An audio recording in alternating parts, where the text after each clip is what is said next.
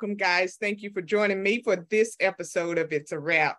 I am your host, Anntricia Bray, here with two special co-hosts today, Miss Lacey Callahan and Abbey Rowley.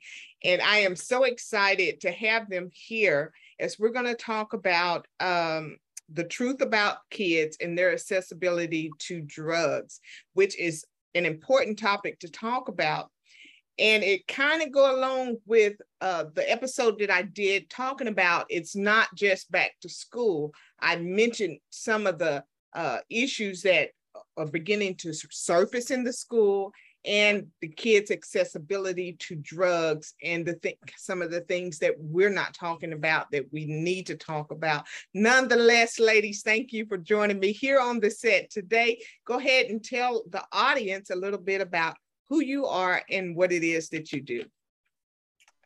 Hello, and thank you so much for having us. We're really excited to be able to visit with everyone a little bit about what we're doing. My name is Lacey Callahan, and I am the project director for Community Opioid Intervention Pilot Project through Choctaw Nation. That's a mouthful, I know.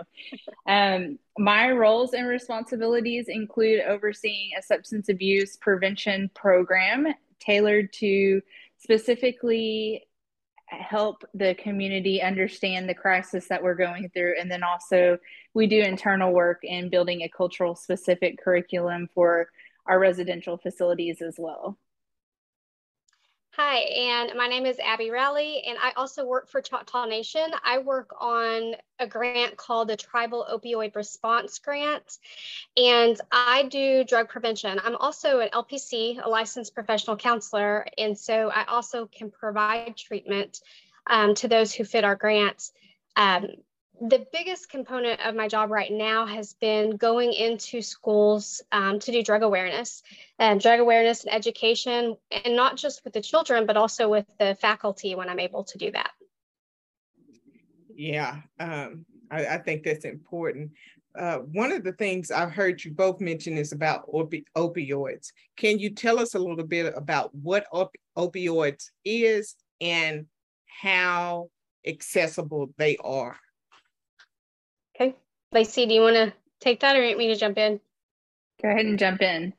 Okay. So, in a nutshell, the easiest way um, to say it an opioid is a painkiller. Um, at the medical level, it's a prescription painkiller prescribed by doctors. Um, it is considered um, a narcotic, and so it is um, like scheduled. So it's as far as getting that prescription for that pain pain pill not everybody is going to give it. Not all doctors are as comfortable giving it. Um, but we still do have that opioid crisis in the United States where it is overprescribed. Um, and then you have the illegal side of the opioids. And so that looks like heroin, illicit fentanyl, which we I'm guessing we'll probably get into a little bit tonight. Um, Lacey, what are some of the other illegal narcotic, illegal opioids? Those are the two two main ones that surface. Of course, people are sharing prescription medications that are in the realm of painkillers, which of course makes that illegal. But the two main ones that we're seeing the most of currently are heroin and fentanyl and carfentanil. Yeah. You know, when when when I think about that, not only as an educator, but as a parent, you know, and as a woman growing up in uh, a rural area, you know, when we hear about uh, the stories associated around heroin and and then the celebrities with the fentanyl, because I've never heard of it uh, until you know they were talking about the celebrities with the fentanyl. I'd never heard of such a thing. It seems kind of um, deja vu now that our kids now are getting access to these type of potent drugs fatal mm-hmm. in most cases you know? Mm-hmm. um how are kids getting access to this stuff? So um, they're getting access to a lot of it from other kids. And so i think that that's something that lacey and i both talk about out in the community is you know they're not buying from quote unquote drug dealers anymore. They're buying from each other and so they're raiding medicine cabinets of relatives, friends, whoever they can. They're taking those pills and then they're selling them in school.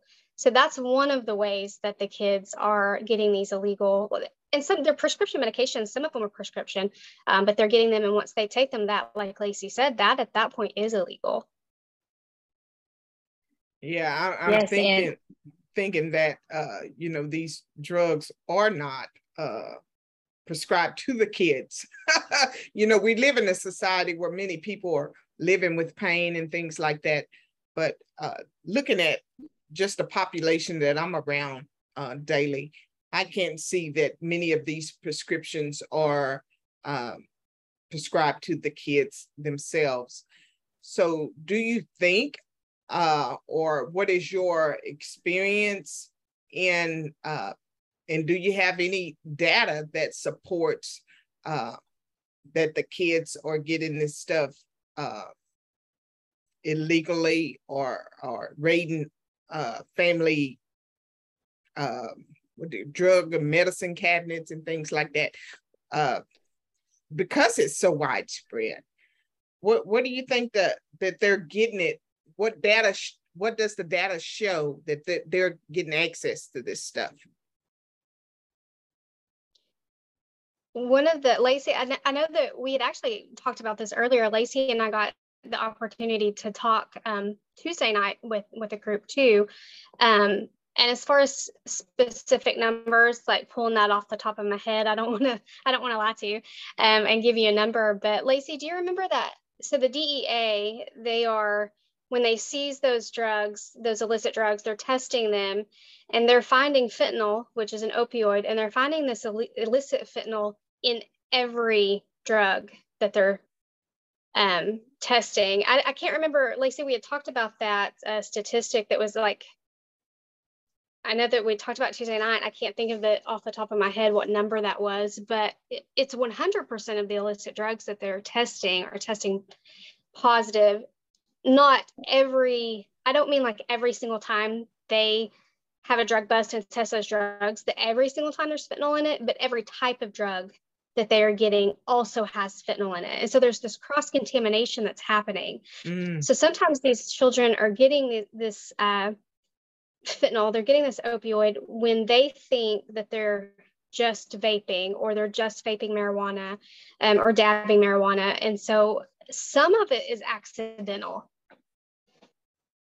Absolutely. And I, I unfortunately don't have the statistics with me either. So I don't want to misquote in any way, but that was absolutely what I was going to hit on. Uh, we're seeing a lot of people accidentally ingesting it. And the I know that the data is rich with our law enforcement showing that that is a, a strong correlation to what's occurring. There's a lot of accidental um, overdoses and intentional poisonings, and uh, and you know we always question does it happen here? Does it happen here? And the reality is we are seeing that it is happening here. I did have a report from somebody in the LeFlore County area that someone had actually went into a vape shop and purchased what they believe to be true vape liquid. And in that liquid, there it did test positive for fentanyl as well. So that's very concerning. And it's something, you know, with the vaping crisis being what it is with our youth that we have to be very, very cognizant of, I feel like. Yeah. Lacey has a, a good um, analogy that she uses when when she talks, and I know one of the other ladies on her grant talks about it as well.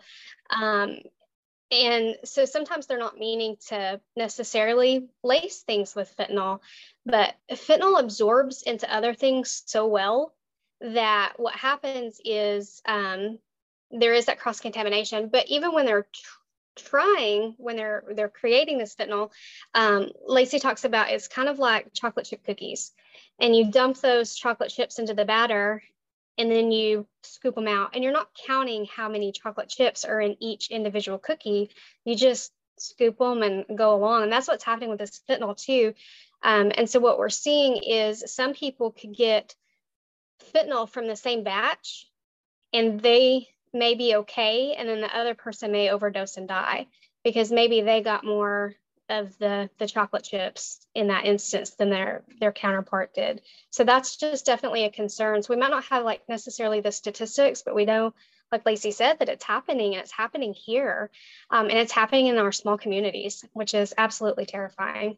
Absolutely. And and you know even with uh, marijuana being uh, used and legalized for medicinal purposes. You know, we know that even still, kids are getting access to that from from home, and and it's not regulated uh, in in a in a healthy way, probably not in any way at all. But most of the time, you know, as kids, they can't see beyond what they know or what they are uh, exposed to from day to day. They just don't have that uh, mental capacity to be able to uh, understand the consequences or uh, the risks that are involved with some of the things. And, and even in the small areas, uh, these poor counties in, in which uh, I'm in, uh, Choctaw County, Push County, and McCurtain County, and I know Leflore uh, County, as you mentioned, it's it's we're we're some of the top poorest counties in the state of Oklahoma, and so when you look at that and you look at uh, the illegal drug use and even those that they're trying to regulate with the marijuana, um, still it's creating greater issues uh, in our communities and in our schools. Um, how open has school administration been to allow you guys to come in and educate and uh, and do what you do to help draw more awareness of what we can do as a school and as a community to uh, prevent some of these overdoses and usage of underage uh, addictions in our kids? Some of the schools are really open and they're open open to everything. You know, I had this one school in particular who I, I, do not only opioid prevention, but also meth prevention. And I've had some schools that are like, we know it's important, but I the parents won't like that. And so I don't talk about meth. Um, and then I've had this one school in particular, and it's a small school, and that school counselor was like, "Bring it all. We want it all. Like we want to know everything we can to make this um, place a little bit better and safer for these kids, and and they need this information." And so sometimes the schools are completely open, but sometimes we still have that factor of we have to be careful about certain topics because parents will get upset, which we understand. Um, but we also can't pretend that the problem doesn't exist. So. Well, and to piggyback off of that, I feel like knowledge is so powerful. I know that's kind of cliche to say that, but the more education that we're getting out there and really enlightening people as to, yes, this is truly happening in the community, and yes, it's truly impacting our youth, the more responsive people are becoming to to hearing that information and bringing that out bringing that in and allowing their children to hear that information as well. So that's a tremendous focus of ours as well. Mm-hmm. yeah. Now when we think of drugs me and my old mind when i think about drugs i think about uh you know the the marijuana joint that they roll up used to roll up in that white paper all those many years ago. And I, I think about the white lines of stuff. You see them on TV snorting up in their noses and things like that. But we know as time and technology and uh, knowledge and all that has evolved, so have our drugs. What's making drugs so enticing for our children uh, to even want to um, indulge in, so to speak, or to try. Uh, I know some of it uh, is now looking like candy. we, we've we've had some instances where children are uh, eating gummies and uh, cookies and brownies uh, with this uh, drug uh, in, induced into it. And so uh, we see them on these episodes of, of, of being high and crashing and overdosing and all that stuff. So uh, how has drugs evolved from being what I used to know was drugs and wanted to stay away from as uh, being so enticing to children nowadays? I think social media has played a really large part in mm-hmm. that. Um, wouldn't you say so, Lacey? Oh yeah, absolutely. I mean, it's appealing visually. So you have like this image of something that looks cool, that um, is branded in a cool capacity. And um, that's such a tremendous drawing source. I feel like people just get drawn. In. I mean, we think about ourselves with like when we go to the grocery store, they put things beside the checkout stand that you know you just have to have while you're checking out because you're standing there looking at it. And I think that that's it's been glamorized to a point where people are just seeking that because it's something that looks cool and feels cool um, to to be involved in. And I, I do think our media and social media, unfortunately, do play a role in that as well. Yeah, and I think too, um, so vapes have changed um, and they don't just look like an electronic cigarette anymore. They look like lots of things. They look like highlighters and pens, inhalers, lipstick, um, cell phones, watches. They, they look like so many different things, and that's interesting to kids. Um, that's neat. They, they now have this cool way to hide this from their parents. And, and what I emphasize to kids when I am talking about vaping is you know, you're holding the equivalent of hundreds of cigarettes in your hands um, at one time. And so while maybe they took some of those chemicals out of vapes, they still didn't take all of them and they didn't take the nicotine, and that's what's addictive. And so we're seeing kids with addiction issues. Maybe it is just addiction to nicotine, um, but then what else can I try? What else can I feed my brain with? Um, and feed my body. And so that's that's part of the issue too of why I think kids are seeking things um, because it's not just drugs anymore. It's this how do we hide this and get away with it? And this is interesting and fun. And um, it's it's almost sometimes like a game more so than anything else starting off. And then, like you said, a lot of it looks like candy. Um, and so that's the scare with fentanyl right now. It's very colorful. It's it's pretty. It's like Lacey said, it's visually pleasing to look at um, these pictures of this uh, fentanyl that looks like candy. And so, how could that hurt me when it doesn't look dangerous? And so, I think that's a big scare and, and a big drive behind why these kids are using. Um, and I do, a lot of that, I do blame um, the vapes and just the accessibility that they have to that because uh, anybody, if they work hard enough can get a hold of something that they're not supposed to have. And so I was at a school, it's a small school, and the youngest that they had confiscated a vape from was third grade. It may have been fourth grade, fourth grade. And so you've got fourth graders who are vaping. That's a problem because if they're vaping in fourth grade, what are they going to be using when they're 18, 19 years old? What kind of uh, physical changes and mental changes are you seeing in these kids uh, when they're addicted or have become exposed to these type of uh, drugs? Definitely behavior problems, mood, mood issues. Um, you know, and that's one of the things I talk to about kids too. I always ask them, have you, do you have anybody in your family who vapes or smokes?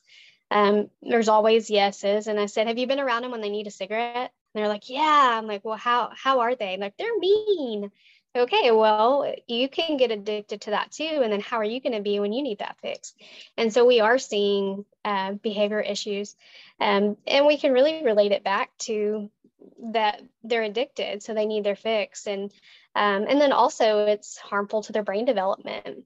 And so I've talked with kids, you know, do you have issues with, do you get in trouble for being impulsive? You know, do teachers or your parents ever say, why'd you do that? And you're like, I don't know. And I'm like, the part of your brain that controls that's being damaged when you're taking in substances. And so if it's already hard for you to sometimes make good choices and not be impulsive, how much harder is that going to be for these kids when their brain is addicted to a substance? And so it does, it hinders brain development, it hinders um, total body development. It can even impact, like vaping can even impact your uh, skin, your liver, your eyes, um, and even your bladder. So uh, that was one of the things that that that I was hoping that you get to because uh, looking around and just observing like I do so well. That's one of the things that I'm beginning to notice physically in children. You know, you always notice the behaviors and things like that.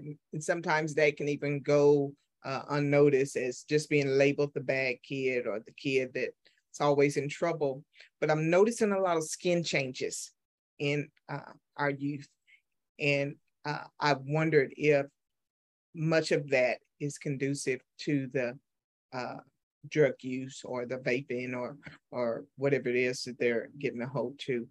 Also, I wanted to ask you about, you know, the energy drinks, uh, so to speak. I see a lot of that on campuses and things like that, the monster drinks and uh, things like that. Is that uh, kind of something that goes hand in hand with uh, accessibility that that's easy to get as well?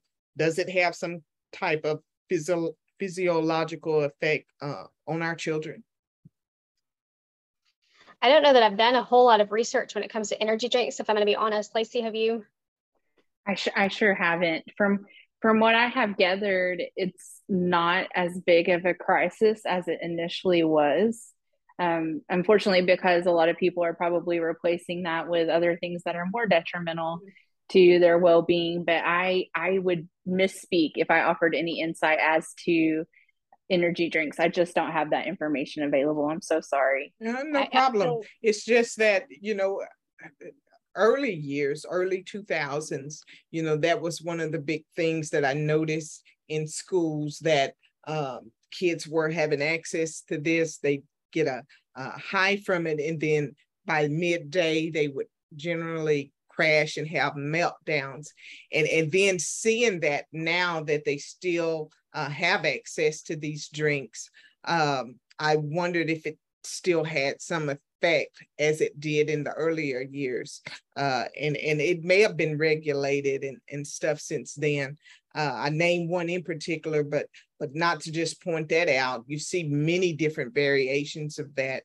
And uh, I know that our uh, kids have access to it. So I didn't know if it was uh, still an issue on a, a, crisis level or if it's um, kind of being overlooked behind some of the other things that are uh, are uh, more accessible now, such as the pretty um, drugs. yeah. Yeah, I don't know. That's all a good, uh, some good questions. Unfortunately, I don't feel qualified to to answer that, but I imagine it's uh, probably still for some kids very impactful. So.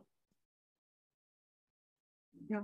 Uh, so when coming into the uh, school to uh, share uh, your programs and things that you do and you know about your information, how do you help teachers, so to speak, uh, in the schools recognize uh, what to look for and what signs and what support can you give them? So I think that Lacey's grant and my grant both, we have current drug trend trainings that we do. And a part of what um, a part of what we feel like is important um, is talking about what does addiction in teenagers look like or kids, what does addiction look like and what does that withdrawal look like? And then we also talk about what does overdose look like because they need to know. And then Lacey's grant in particular does Narcan trainings for teachers. And I, was actually thinking about this tonight because I knew we were going to be talking. I was like, I, I really think that's important for Lacey to talk about the Narcan on here and what they are doing out in the community as well. Yeah. So um, because of COVID, you know, there were many restrictions with face to face interaction. So we changed a lot of our formatting to showcase like the Narcan in the drive through format, where we just did a quick spill about how to utilize it, ensure that someone felt confident using it, and then we would provide the kit and, of course, other education as far as like locking up your medication and getting rid of unused, unwanted, and expired medication as well. But fortunately, we're now in a situation where we can resume some of the face-to-face contact, and uh, we are we message that we believe it's critical for not only just people who know someone abusing opiates or something in the class of that, but for anyone um, that has interaction with really anyone to have that kit readily available to them it's very simple, very easy to use. What Choctaw Nation has on formulary is the nasal spray. And when you get obtain a box of that, it has two different nasal sprays in it. And I mean, it, it, it is very simple. The instructions are on the box, but um, we do have the, the fortune of being able to communicate this with, with our community partners and really anyone will, who will listen. And we have had the opportunity to share this with some of our school administration as well. And for those who do not know what, what naloxone or Narcan is, it's the opioid overdose uh, reversal kit. It does come in different uh, capacities, but like I said, the one that we're most familiar with is the nasal spray. So that's something that we have the the fortune of getting out there and sharing and bringing awareness to and providing to those that will have us. I think something really important about um, what Lacey does in that grant and, and just that education when it comes to fentanyl and using that Narcan is that fentanyl doesn't just have to be ingested. Um, it, it, can be um, contact. And so you can actually be poisoned from that fentanyl if you're touching stuff that's laced with fentanyl. And so it it can be anywhere. And so that's what they talk about. Like, really, if you're interacting with people on a day to day basis, you probably should, at right now, have some Narcan if possible. Um, or if you have family members who um, use illegal drugs or if they use pain medication that's prescribed to them, it's good to have some, not just for their sake, but to have when you're going places um, with them. And, and it's just really important to be able to have that in case it's needed. You'd rather have it than and not ever use it than not have it and need it. And so I know that one of the schools um, in the 10 and a half counties recently contacted me and asked about the Narcan. And so I was able to get her connected back to um, Lacey and, and her, her grant and so that they can get, get to go in that school and do that. And I think that's really cool because you never know if a kid's bringing in a vape that's been laced with fentanyl because a lot of times they have no idea either. And so the good thing about that is even if somebody's not overdosing on fentanyl, it can't hurt them. So if you think it's happening, it's better to use it. And in the state of Oklahoma, you can't get in any legal trouble for that because it doesn't, it's not going to hurt them anyway. Um, but it's just a life saving, um, a life saving implement basically that you can have. And it's better to use it, have it than not need it. And um, sorry, I'm a little tongue tied. It's better to have it and not need it. Yeah. Absolutely. Well, and Absolutely. I think it's, I'm sorry. I think it, I think it's important to note that, you know, most of where we live and work and reside is rural and rural response times from um, emergency services. I, I, I know they're working as hard as they can, but you know, there is a barrier and a lag sometimes. So sometimes it really could be the difference in saving someone's life by administering that. Absolutely. And that's some good knowledge, good information to know. Uh, before we wrap it up, and I allow you uh, to uh, tell everyone about how they can contact you and things like that, I do want to know, uh, Abbey, from you.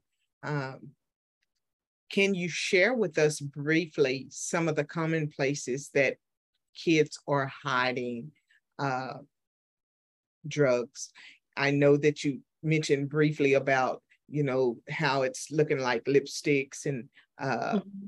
highlighters and things like that. But can you share with the families some of the uh, things that they could look for to see if the kids may be hiding uh, substance in the house?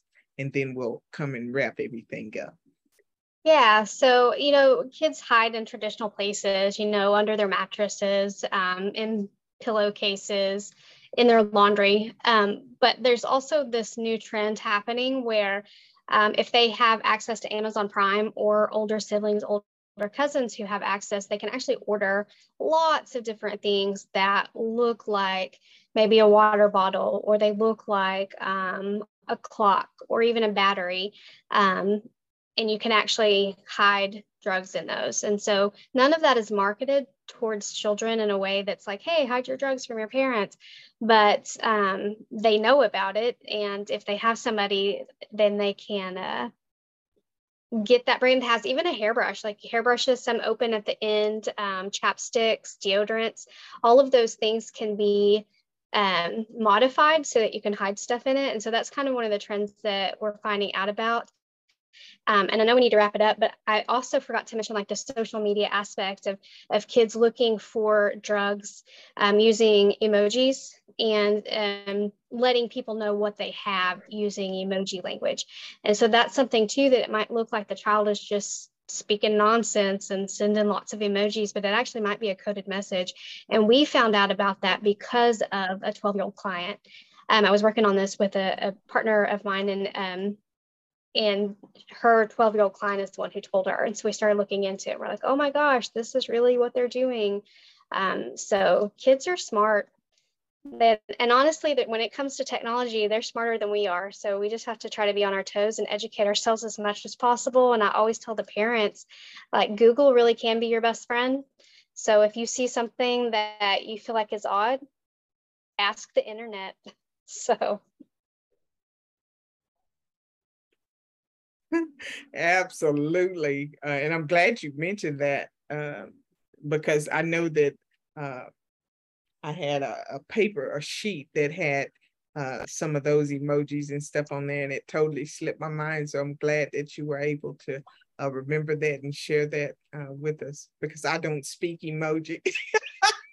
I don't either. I've had to learn a little, but I don't normally speak it. I don't speak emoji and I'm, I'm just learning some of this stuff. I, I know I was having a conversation and some emojis come up on the screen and I was on the back side of my computer trying to figure out what all that means. I could, can't keep up with all that. Yeah. So nonetheless, uh, say there's a, a, a, school administrator or uh, an educator uh, that's listening, maybe a parent, and they want to know more and want to know how your program may be able to um, help in their schools or communities. Can you share a little bit about how they can reach you and what you can do to help uh, on the backside of that, who you're able to help, so to speak, so that uh, they'll know how to contact you? Yeah, as far as um, treatment, if people are in need of counseling, substance abuse counseling, um, for mine and Lacey's programs, because we work for Choctaw, they have to be um, someone who has a CDIB card. But as far as the prevention stuff that we get to do, we get to do that for anybody and everybody that will let us. And so um, the best way would just be to call Choctaw. Um, I'm in Durant. So do you want me to give an actual phone number? Okay, so that phone number is 580-920-2100 and my extension is 83838. And that's the easiest way as far as um, getting a message for me, but I can also give my email um, and that is um, AM as in um, May. I don't know why that was so hard for me to come up. AM and then my last name Rowley, R O W L E Y at C N as in Nancy, HSA.com. And that's probably the honest, honestly, the easiest way to contact me is through my email. And I can, we can attach this. I don't know how you do this, but if you have a, if you put this on yeah, we'll, Facebook we'll, or whatever. We'll put it okay. on uh, in the description of the uh, actual uh, recording Perfect. itself. Go ahead, uh, Lacey, and share a little bit about uh, who you can help and how they can contact you. Yes, um, as Abbey mentioned, we have the the pleasure of being able to work in the community and do prevention efforts, not just in the school, but if there's a specific program or entity that would like more knowledge or training as it relates to drug trends or the the mock bedroom setup or um, opioid awareness or Narcan training, anything in that wheelhouse if there's anything that we can help with you're you're welcome to contact me at 918-649-1100 extension 6081 or at my email at lr callahan c-a-l-l-a h-a-n at cnhsa.com we would be happy to help in any way Y'all got these little fingers of mine smoking over here. We're putting you to work tonight. Nonetheless, ladies, this has been a wealth of uh, knowledge and information that you share with me, and I appreciate you being here to uh, share this uh, information with us and with the audience. And I look forward to seeing you in our schools and uh, in our communities to uh, continue to educate us on how we can uh, help prevent and uh, offset some of the issues that we're having uh, with our youth and hopefully uh, saving some of the lives of our youth. Um, nonetheless, guys, what's done is done and what's said is said, and it's a wrap.